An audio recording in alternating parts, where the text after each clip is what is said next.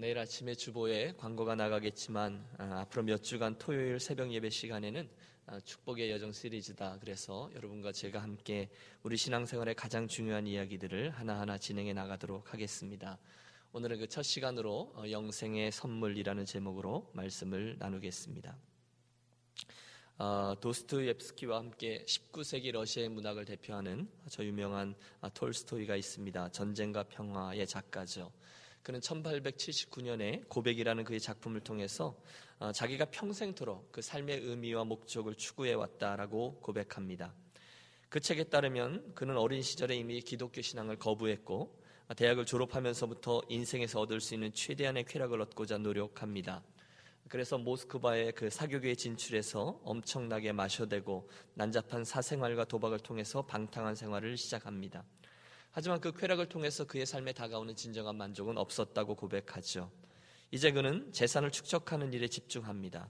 부모로부터 물려받은 엄청난 유산과 자기가 쓴 작품들로 인해서 그는 많은 돈을 벌게 됐죠. 하지만 거기서도 삶의 의미와 목적을 찾지 못했습니다. 그는 계속해서 성공과 명예, 사회적인 지위를 얻으려고 애를 썼고 결국 브리테니카 백과사전이 세계 문학사상 가장 위대한 작품 중에 하나라고 칭하는 그 소설까지 쓴 사람이 되었지만 그 모든 엄청난 성취의 끝에 돌아온 질문은 이것이었습니다. So what? 그래 좋다. 그래서 도대체 뭐가 어떻다는 거냐?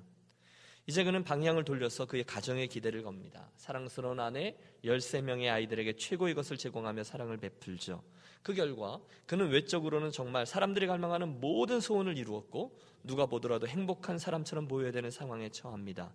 하지만 그의 안에 있는 이 질문, 인생의 가장 본질적인 질문이 그를 자살 직전까지 몰고 갑니다. 그것은 죽음이 나를 기다리고 있고 그 죽음을 피할 수 없다는 사실조차도 없애지 못하는 내 삶에 무슨 의미가 있을까라는 질문이었습니다. 이제는 주변 사람들의 생을 진지하게 관찰합니다.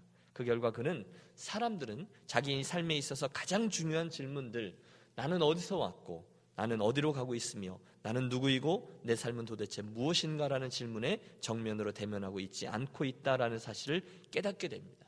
절망입니다. 이 모든 질문들에 대해 해답을 가르쳐주지 않습니다. 그리고 그 허무와 절망감, 무의미의 반복 속에서 그가 절규합니다. 그러던 중에 새로운 챕터입니다. 어느 날 러시아의 가장 가난하고 평범한 농부들을 통해 큰 충격을 받죠. 자기에 비하면 너무도 볼품없고 또 가난했던 농부들이 기독교 신앙을 통해서 자기가 지금까지 일평생 추구해왔던 해답들을 이미 가지고 있다라는 사실을 발견한 것입니다. 그리고 하나님의 은혜로 드디어 저가 예수 그리스도 안에서 모든 인생의 해답들을 찾게 됩니다. 구약 성경의 전도서에는 이 세상의 모든 것을 누리고 소유했지만 이 톨스토이처럼 견딜 수 없는 인생의 목마름을 가지고 있던 왕 솔로몬이 등장합니다. 기독교 신앙을 집대성한 어거스틴도 그들과 동일한 영적 순례의 길을 걷습니다. 저 유명한 철학자였던 파스칼은 우리 사람들에게 공통적으로 발견되고 있는 이 현상을 사람들에게는 하나님만으로 채울 수 있는 공간이 있다라고 표현합니다. 그렇습니다. 바로 그 부분이 채워질 때에만 저와 여러분은 우리 삶의 가장 근본적인 질문들에 대한 해답을 얻을 수 있습니다. 여러분, 오늘 우리 주변에 있는 수많은 세상 사람들의 달려가는 모습을 보십시오. 그들은 오늘도 자신들의 그 인생을 채워넣을 수 있는 나름대로 최선을 다해서 그 빈 공간을 채우기 위해서 애를 씁니다. 오늘날 가장 흔한 방법, 사람들은 소유를 통해서 그 공간을 채우려고 애를 씁니다. 어떤 이들은 명예로 공간을 채웁니다. 어떤 이들은 쾌락으로, 어떤 이들은 취미생활로 공간을 채우려 합니다. 하지만 결국 그 톨스토이가 가지고 있던 삶의 본질적인 질문에 대한 해답은 찾아지지 않습니다. 그 맨 마지막에 있는 최악의 그 목마름과 불만족의 극단에서 똑같은 질문을 던집니다. So what? 그래서 도대체 뭐가 어떻다는 것이냐? 당연하죠. 내가 누군지, 무엇을 향해서 가고 있는지, 내 인생이 도대체 무엇을 어떻게 하고자 하는 것인지 해답이 없으니 답답할 수밖에요. 불안할 수밖에요. 겉으로는 다 그런 거지 하며 아무렇지도 않은 듯 하지만 누구나 진지하게 혼자가 되어서 내 삶이 무엇에 대한 것인가 그 근본적인 질문을 던지면 저 밑에서부터 그 큰 퀘스천 마크가 올라오기 시작합니다. 그러므로 저는 확신합니다. 저가 아무리 많은 것들을 이루어 놓아도 그때는 몰라 또는 죽어봐야 할지 두 마디의 대답 외에는 아무것도 아닌 그런 불쌍한 사람들입니다. 하나님이 없는 사람들의 삶은 방황입니다. 인생의 길을 출발은 했는데 갈 곳을 모르니 목적이 없으니 방황이요 방랑이 맞습니다. 사랑하는 여러분, 하나님께서는 저와 여러분 우리 사람이 원래 그분과의 관계 안에서 살도록 창조되었다라고 말씀합니다. 우리가 영원하신 그분과 관계를 맺고 또 하나님의 품 안에서 살게 될 때 그들의 인생에 의미가 주어지고 목적이 주어지고 사명이 주어진다라고 말씀합니다. 그래서 우리는 어떻게 해서든지 그분에게로 나아가 영원하신 하나님과 관계를 맺어야만 합니다. 한마디로 사람은 예수를 믿어야 합니다. 주께서 말씀하셨어요. 내가 곧 길이요 더 웨이라고 했습니다. 정관사가 붙었어요. 진리요 생명이니 나로 말미암던 그는 아버지께로 갈 자가 없느니라 말씀하셨기 때문이에요. 그분이 길이라는 거죠. 이런 소리를 하면 예수를 모르는 사람들은 빈정됩니다. 여보세요, 예수 믿는다고요? 예수만이 구원에 이르는 참 길이라고요? 당신은 그렇게 생각하세요. 하지만 나는 아닙니다. 당신이나 잘 믿으십시오. 맞아요. 어떤 사람들은 우리를 굉장히 지루해합니다. 기독교 신앙 어리석다라고 얘기합니다. 거짓말이라고 합니다. 그리스도인들은 역사상 있었던 그 수많은 예수 믿는 사람들은 집단적으로 속고 있다라고 주장합니다. 혹 개 중에 예수님 참 훌륭한 분이다라고 여기긴 하지만 그 일이 나와는 상관없다고 생각하는 이들이 참 많습니다. 일면 맞는 듯합니다. 그렇습니다, 여러분. 만일 예수님께서 그들의 주장대로 거짓말을 하고 계시고 그분이 말씀하시는 것이 참 진리가 아니라면 이 세상의 모든 그리스도인들은 거짓에 현혹되어 속고 있는 것이고, 그러므로 우리는 빨리 이 믿는 신앙에서 손을 떼야 할 것입니다. 그러나 반대로 만일 우리가 믿는 이 믿음이 사실이라면 우리 인생에 있어서 예수 믿는 일은 가장 중요한 중요성을 갖습니다. 아니, 누구나 꼭 믿어야만 하는 진리가 되는 거죠. 왜냐하면 거기에 생명이 있고 거기에 영생이 있기 때문입니다. 그때 우리가 이야기하는 예수 믿으세요라는 권면과 그들의 진지한 응답은 우리 인생에 있어서 가장 중요한 것이 될 것입니다. 어린 시절에 저희 집에 TV가 한 대 있었습니다. 고물이었습니다. 뭘 좀 하려고 해도 안테나를 이리 꺾었다 저리 꺾었다 해야 했습니다. 잘 안 나오면 어떻게 합니까? 만병통치약. 국산은 맞아야 돼. 한 대 퍽 때리면 상황이 조금 좋아집니다. 그러나 잠시 후에 또다시 원래의 상태로 돌아가죠. 하지만 어느 날 지붕 꼭대기에 안테나가 하나 달리게 되면서 전혀 차원이 다른 세상이 열립니다. 그전까지 저는 우리 집의 텔레비전이 고물이라서 안 나오는 줄 알았습니다. 하지만 어느 한순간 선명한 화질이, 선명한 화면이 나오는지 그것 보고 제가 깜짝 놀랐습니다. 지붕 위에 있는 안테나 때문이죠. 엊그제 장로님 한 분과 식사를 하다가 그분의 스토리를 듣습니다. 예수님을 전혀 모르던 분, 알 마음도 없으셨던 분, 하지만 하나님의 은혜로 영적인 순간이 다가왔습니다. 여기 뭔가가 있구나. 그리고는 그 순간 모든 것이 바뀌어 버리셨다고 합니다. 맞죠, 여러분? 예수님을 모르다가 예수님을 알게 되는 순간이 이와 같습니다. 내 삶에 지지직 하던 부분들이, 내 인생의 뿌연 의문들이 한순간 선명한 화면으로 바뀌게 되죠. 바로 예수 그리스도라는 내 인생의 안테나가 거기 꽂히게 되는 순간 말입니다. 내가 어디서 왔는지, 내가 누구인지, 어디로 가고 있는지, 뭘 어떻게 하려고 하는 것인지 모든 것이 분명해집니다. 그때부터 예수 잘 믿는 자의 삶이 시작되죠. 전혀 다른 차원의 삶이 존재합니다. 이 아침에 저는 여러분 한 분을 마치 예수님을 전혀 모르시는 분이다라고 생각하고 제가 믿는, 우리가 믿는 예수님을 소개합니다. 바라기는 여러분 한 분도 다 아는 얘기인데 뭐가 아니라 다시 한번 진지하게 저와 여러분 인생의 가장 중요한 진리의 말씀을 다시 한번 듣는다 생각하시고 이 복음, 구원의 기쁜 소식을 어린아이와 같이 다시 한번 듣고 반응해 주시기를 부탁합니다.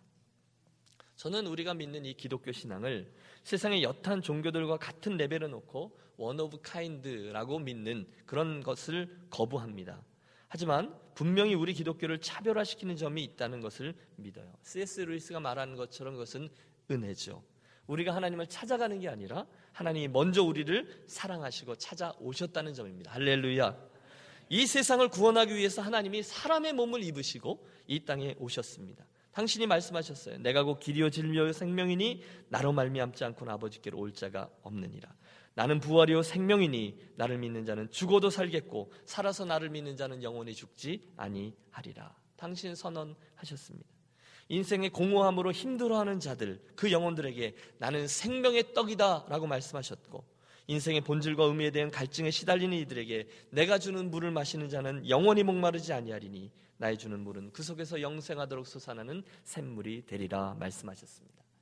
걱정과 근심, 공포와 죄의식으로 눌려있는 이들에게는 수고하고 무거운 짐진 자들아 내게로 오라 내가 너희를 쉬게 하리라 말씀하셨고, 어떻게 살아야 할지 모릅니다, 무엇이 바르게 사는 것입니까, 롤모델이 없습니다 하는 이들에게는 나를 따라오너라 내가 너희를 사람을 낚는 어부가 되게 하리라 말씀하셨습니다. 그러나 이 모든 선언들 중에 가장 제 가슴을 뛰게 하는 것은 당신께서 당신을 하나님 그분이라고 계시한다라는 것입니다. 또 누구든지 나를 영접하면 나 보내신 이를 영접함이라. 하나님이신 그분께서 이 땅에 오신 이유도 분명합니다. 내가 의인을 부르러 온 것이 아니요 죄인을 부르러 왔노라. 인자에 온 것은 잃어버린 자를 찾아 구원하려 함이니라. 주님은 바로 당신의 말씀하신 대로 죄인을 구원하기 위해 십자가 길을 걸어가셨습니다. 주님께서 이 땅에 오셨던 그 33년 동안 무슨 일을 하셨습니까? 복음서의 기록을 잘 살피면 주님께서는 우선 천국의 비밀을 가르치셨고 하나님 나라의 소식을 전파했으며 온갖 병든 자들과 약한 자들을 고치셨습니다. 이것이 예수님의 사역이었죠. 하지만 무엇보다 중요한 사역은 그 예수께서 저와 여러분의 죄를 사하기 위해 십자가를 지고 골고다 언덕에 올라가셔서 그 죄의 값을 치르기 위해 대신 죽어 주셨다는 것입니다. 그뿐이 아닙니다. 사탄이 승리감에 도취되어 탄성을 지르고 있을 때 주님은 3일 만에 다시금 이 세상에서 사망권세를 깨고 부활하셨습니다. 다시 오마 약속하시고 땅끝까지 복음을 전하라 위임하신 후에 하늘로 승천하셨습니다. 그분은 다시 오실 것입니다. 이 세상 역사가 마쳐지는 그날 주님은 이 세상의 선악간의 모든 것을 심판하기 위해 오실 것이고 최후 심판 후에 새하늘과 새 땅 하나님의 나라를 이 땅에 임하게 하실 것입니다. 오늘 우리는 그 중간기에 예수께서 보내주신 성령 하나님과 함께 유니온 교회의 공동체를 이루며 그분이 위탁하신 사명을 감당하며 살아가고 있습니다. 오늘 보혜사 하나님 성령님은 우리 가운데 내주하시며 우리를 가르치시고 진리를 깨닫게 하시며 하나님을 아버지로 예수님을 그리스도로 믿고 고백하게 하는 일을 하십니다. 성령님은 우리들에게 가진 은사들을 나누어 주셔서 그것들을 가지고 교회와 세상을 섬기게 하셨습니다. 자, 지금까지 제가 말씀드린 것이 오늘 우리 그리스도인인 저와 여러분이 믿는 기독교 신앙의 골격입니다. 결국 십자가 신앙, 부활 신앙, 그리고 재림 신앙이 오늘 우리들의 그리스도인됨을 결정짓습니다. 그 중에 이 아침에 제가 여러분과 주목하려고 하는 이야기는 도대체 예수님이 왜 돌아가셨는가입니다. 도대체 예수님 십자가의 죽음이 오늘 나에게 무슨 상관이 있는가라는 것입니다. 이게 가장 중요합니다. 왜냐하면 그곳에서 우리는 우리들의 영원이라는 운명을 결정짓는 복음, 구원의 기쁜 소식을 들을 수 있기 때문입니다. 마틴 로이드 존스 목사님이 그리스도의 십자가라는 아주 좋은 책이 있습니다. 그 책에 보면 십자가에 대한 이런 설명을 줍니다. 십자가는 원래 사형 틀입니다. 오늘날로 말하면 십자가는 사형을 집행하는 전기의자나 독극물 주사와 같은 류의 것입니다.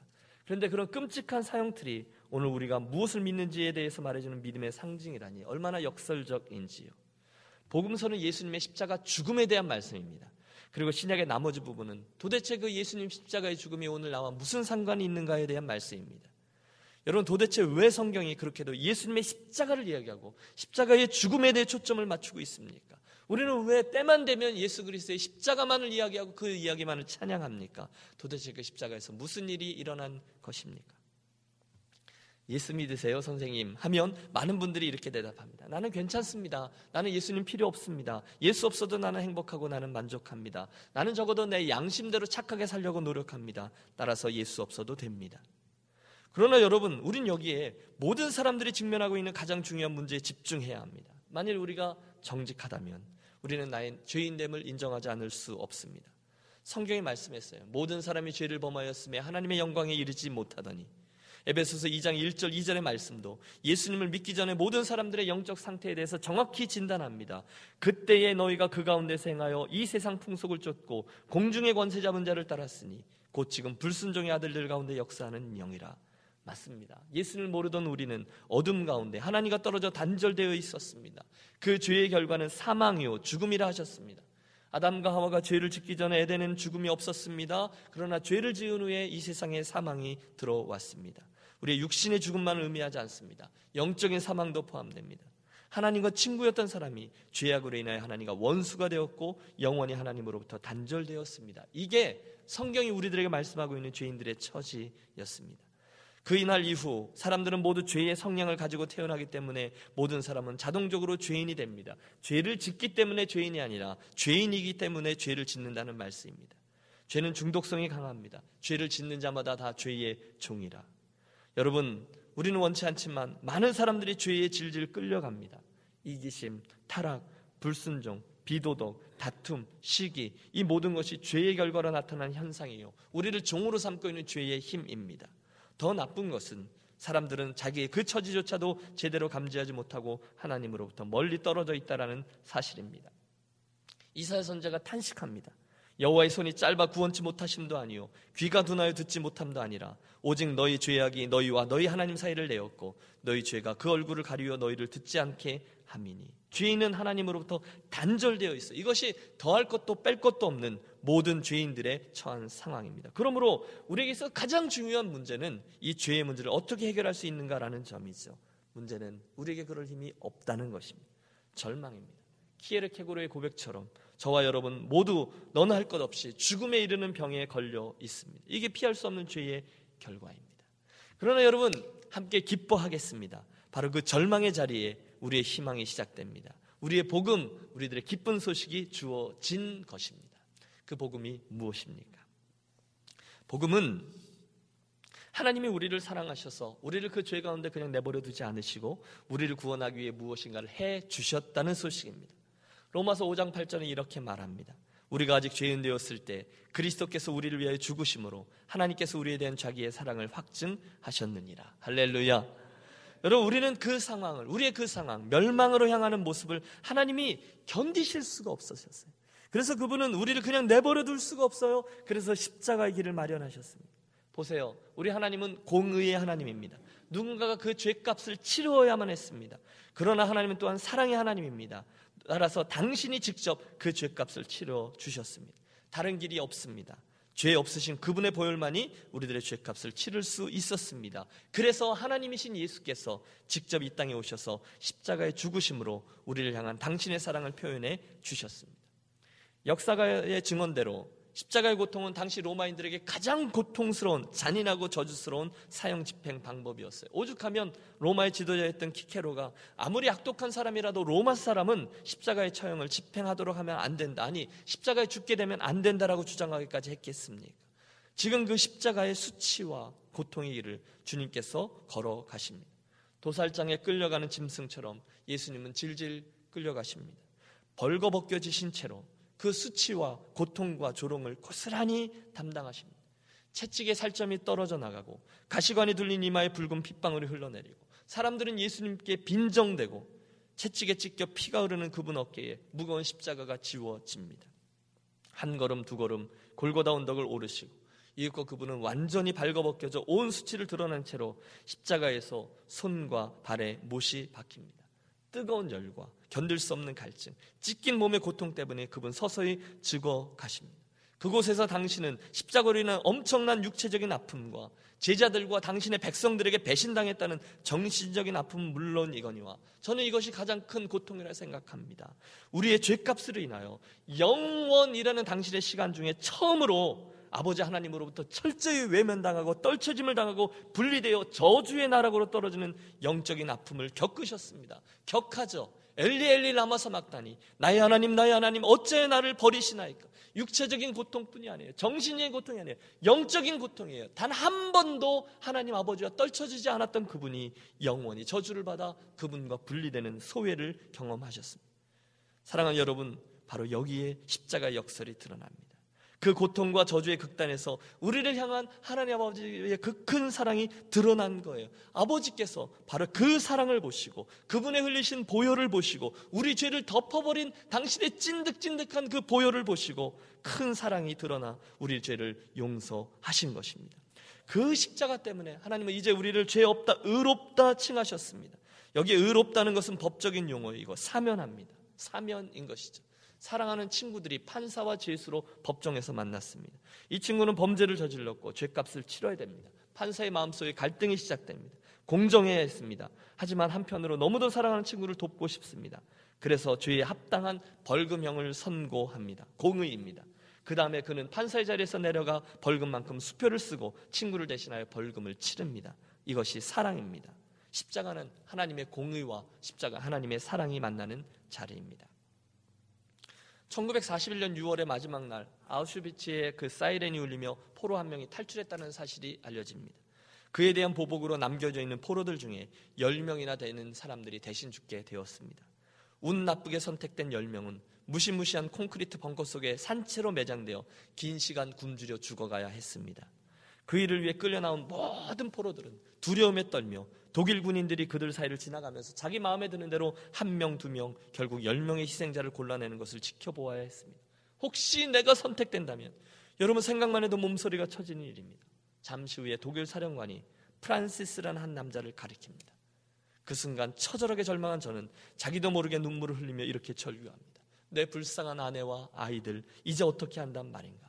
주변에 있는 모든 포로들이 고개를 숙입니다. 그의 그 찢어지는 가슴을 공감했기 때문이죠. 바로 그때 줄로 테를 만든 동그란 안경을 쓰고 눈이 푹 꺼진 아주 평범해 보이는 한 남자가 줄 밖으로 나와 모자를 벗습니다. 이 폴란드 돼지가 왜 이러는 거야? 사령관이 짜증 섞인 목소리를 외치죠. 그가 대답합니다. 나는 가톨릭 사제입니다. 저 사람을 대신해 죽고 싶습니다. 나는 아내도 없고 자식도 없습니다. 내가 대신 죽게 해 주십시오. 모든 이들이 깜짝 놀랍니다. 이윽고 좋다. 사령관은 그 맥시밀란 신부의 요구를 받아들입니다. 잠시 후 10명의 죄수는 굶주림의 벙커 안으로 들어가죠. 보통의 경우라면 그들은 서로 욕하며 자기 운명을 저주하지만 이번만은 그렇지 않습니다. 그들은 벌거벗겨진 채로 바닥에 누워 기운이 남아있을 때까지 찬송하고 기도합니다. 2주 후에 그 10명 중에 3명, 그리고 그 맥시밀란 신부는 여전히 살아남습니다.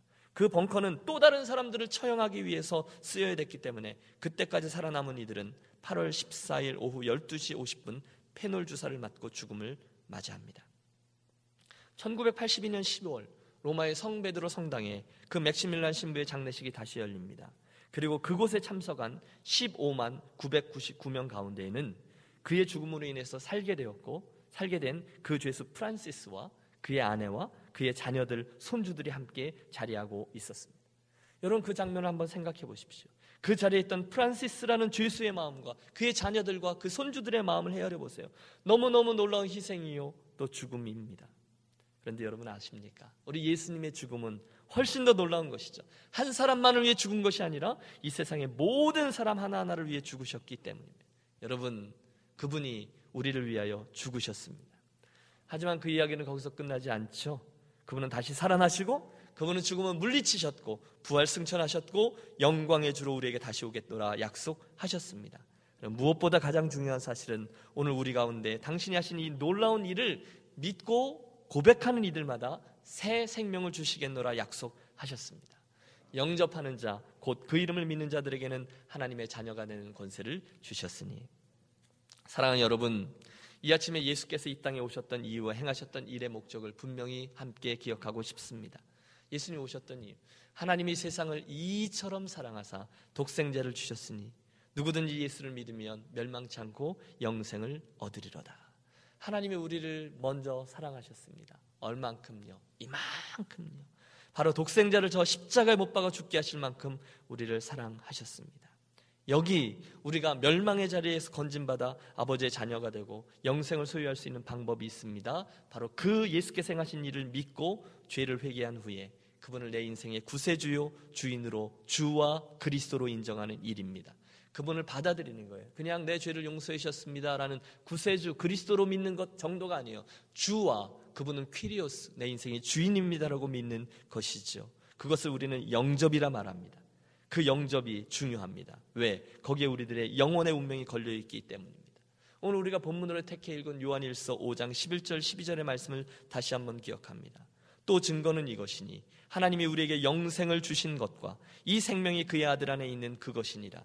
아들이 있는 자에게는 생명이 있고 하나님의 아들이 없는 자에게는 생명이 없느니라. 그러므로 그분이 오늘 내 안에 계셔야 합니다. 그분을 내가 영접해야 합니다. 자, 이상의 이야기를 들으신 사랑하는 유니온 가족 여러분, 우리들의 대부분은 예 목사님, 그거 지금까지 제가 아는 이야기요, 지금까지 제가 믿었던 이야기입니다, 그것이 바로 제가 믿는 복음입니다 라고 말씀하실 것입니다. 동의하신다면 이제 마지막으로 컨펌할 것은 우리들의 선택이죠. 틀림없습니다. 이 복음을 내가 믿고 내 죄를 회개하고 그분을 초청하는 순간에 온 우주가 흔들리는 어마어마한 일이 일어납니다. 그때 주님은 그 더러운 나를 그대로 받으시고 용납하시고 구원하시고 의인 삼아주셔서 가장 신나는 일이죠. 그분이 더 이상 내가 지었던 모든 죄악을 잊어버리고 기억조차 하지 않으신다라고 말씀하십니다. 할렐루야. 이제부터 나는 그분의 종이 아니라 그분의 아들, 딸이 됩니다. 놀라운 일이 일어나게 되어 있습니다. 요한복음 5장 24절, 예수를 믿을 때 이런 일들이 일어나요. 내가 진실로 진실로 너희에게 이르노니 내 말을 듣고 또 나 보내신 이를 믿는 자는 영생을 얻었고 심판에 이르지 아니하나니 사망에서 생명으로 옮겼느니라. 할렐루야. 여러분, 이 짧은 구절에 오늘 우리들이 믿는 모든 이야기, 오늘 이 설교의 모든 내용이 요약되어 있습니다. 이 말씀을 듣고 믿는 자는 어떻게 된다고요? 우선 현재의 상태, 영생을 얻었어요. 이미 얻은 거예요. 미래에 있어질 일이 무엇이라고요? 심판에 이르지 아니하나니. 저와 여러분은 예수님의 심판대 앞에 서지 않아요. 그것은 우리들에게 시상대가 될 뿐입니다. 그리고 이미 일어난 과거의 변화, 현재 완료형입니다. 사망에서 생명으로 옮겼느니라. 여러분, 예수 믿으면 영생이 주어지고요, 영원한 멸망에서 제한적인 인생 80년, 90년 살고 끝나는 게 아니라 영생하신 하나님, 그분의 생명에 저와 여러분의 생명이 입대어 영원을 맛보는 자들이 된다는 것입니다. 여러분은 예수님을 여러분 인생의 구세주로 영접하셨습니까? 사랑하는 여러분, 구원 받으셨습니까? 혹시 여러분들 중에 지금까지 오랫동안 교회는 왔지만, 직분도 받았지만 그 예수님을 여러분 인생의 주와 그리스도로 영접하는 기회를 한 번도 제대로 가져보지 못한 분은 아니 계십니까? 혹시 여러분들 중에 내가 예수님을 영접하기는 한 거야 아닌 거야 의심하시는 분 계십니까? 이 시간 그런 분들에게 주님의 마음으로 권합니다. 이 아침 우리들의 예수님을 우리들 인생의 주인과 그리스도로 영접하시기를 바랍니다. 여러분을 알아가고 있습니다. 목사로서 제가 여러분들에 대해서 아는 것은 아직 제한되어 있습니다. 하지만 여러분에 대해서 알아야 될 것은 이미 충분히 알고 있습니다. 그것은 저와 여러분은 죄인이었다라는 사실이고, 그런 죄인이 감당해야 되는 운명은 심판과 멸망이었는데 하나님의 은혜로 예수 그리스도의 십자가 구원의 도가 전해졌다는 것입니다. 이 아침에 이 구원의 기쁜 소식에 우리 함께 귀를 기울이겠습니다. 어쩌면 오늘 제가 말씀드렸던 이 메시지와 구원 초청은 여러분 인생의 마지막 기회가 될지도 모르는 소중한 시간입니다. 여러분, 이 복음을 들으시고 이제 여러분의 삶과 인생 전체를 걸고 반응하시길 바랍니다. 그때 놀라운 일이 일어날 것입니다. 전혀 새로운 세계가 열 것입니다. 저와 여러분 인생의 가장 큰 기쁨이 될 것입니다. 영원한 기쁨이 될 것입니다. 이 시간 저와 여러분이 마음 문을 열고 그분을 주와 그리스도로 영접하기만 하면 말입니다.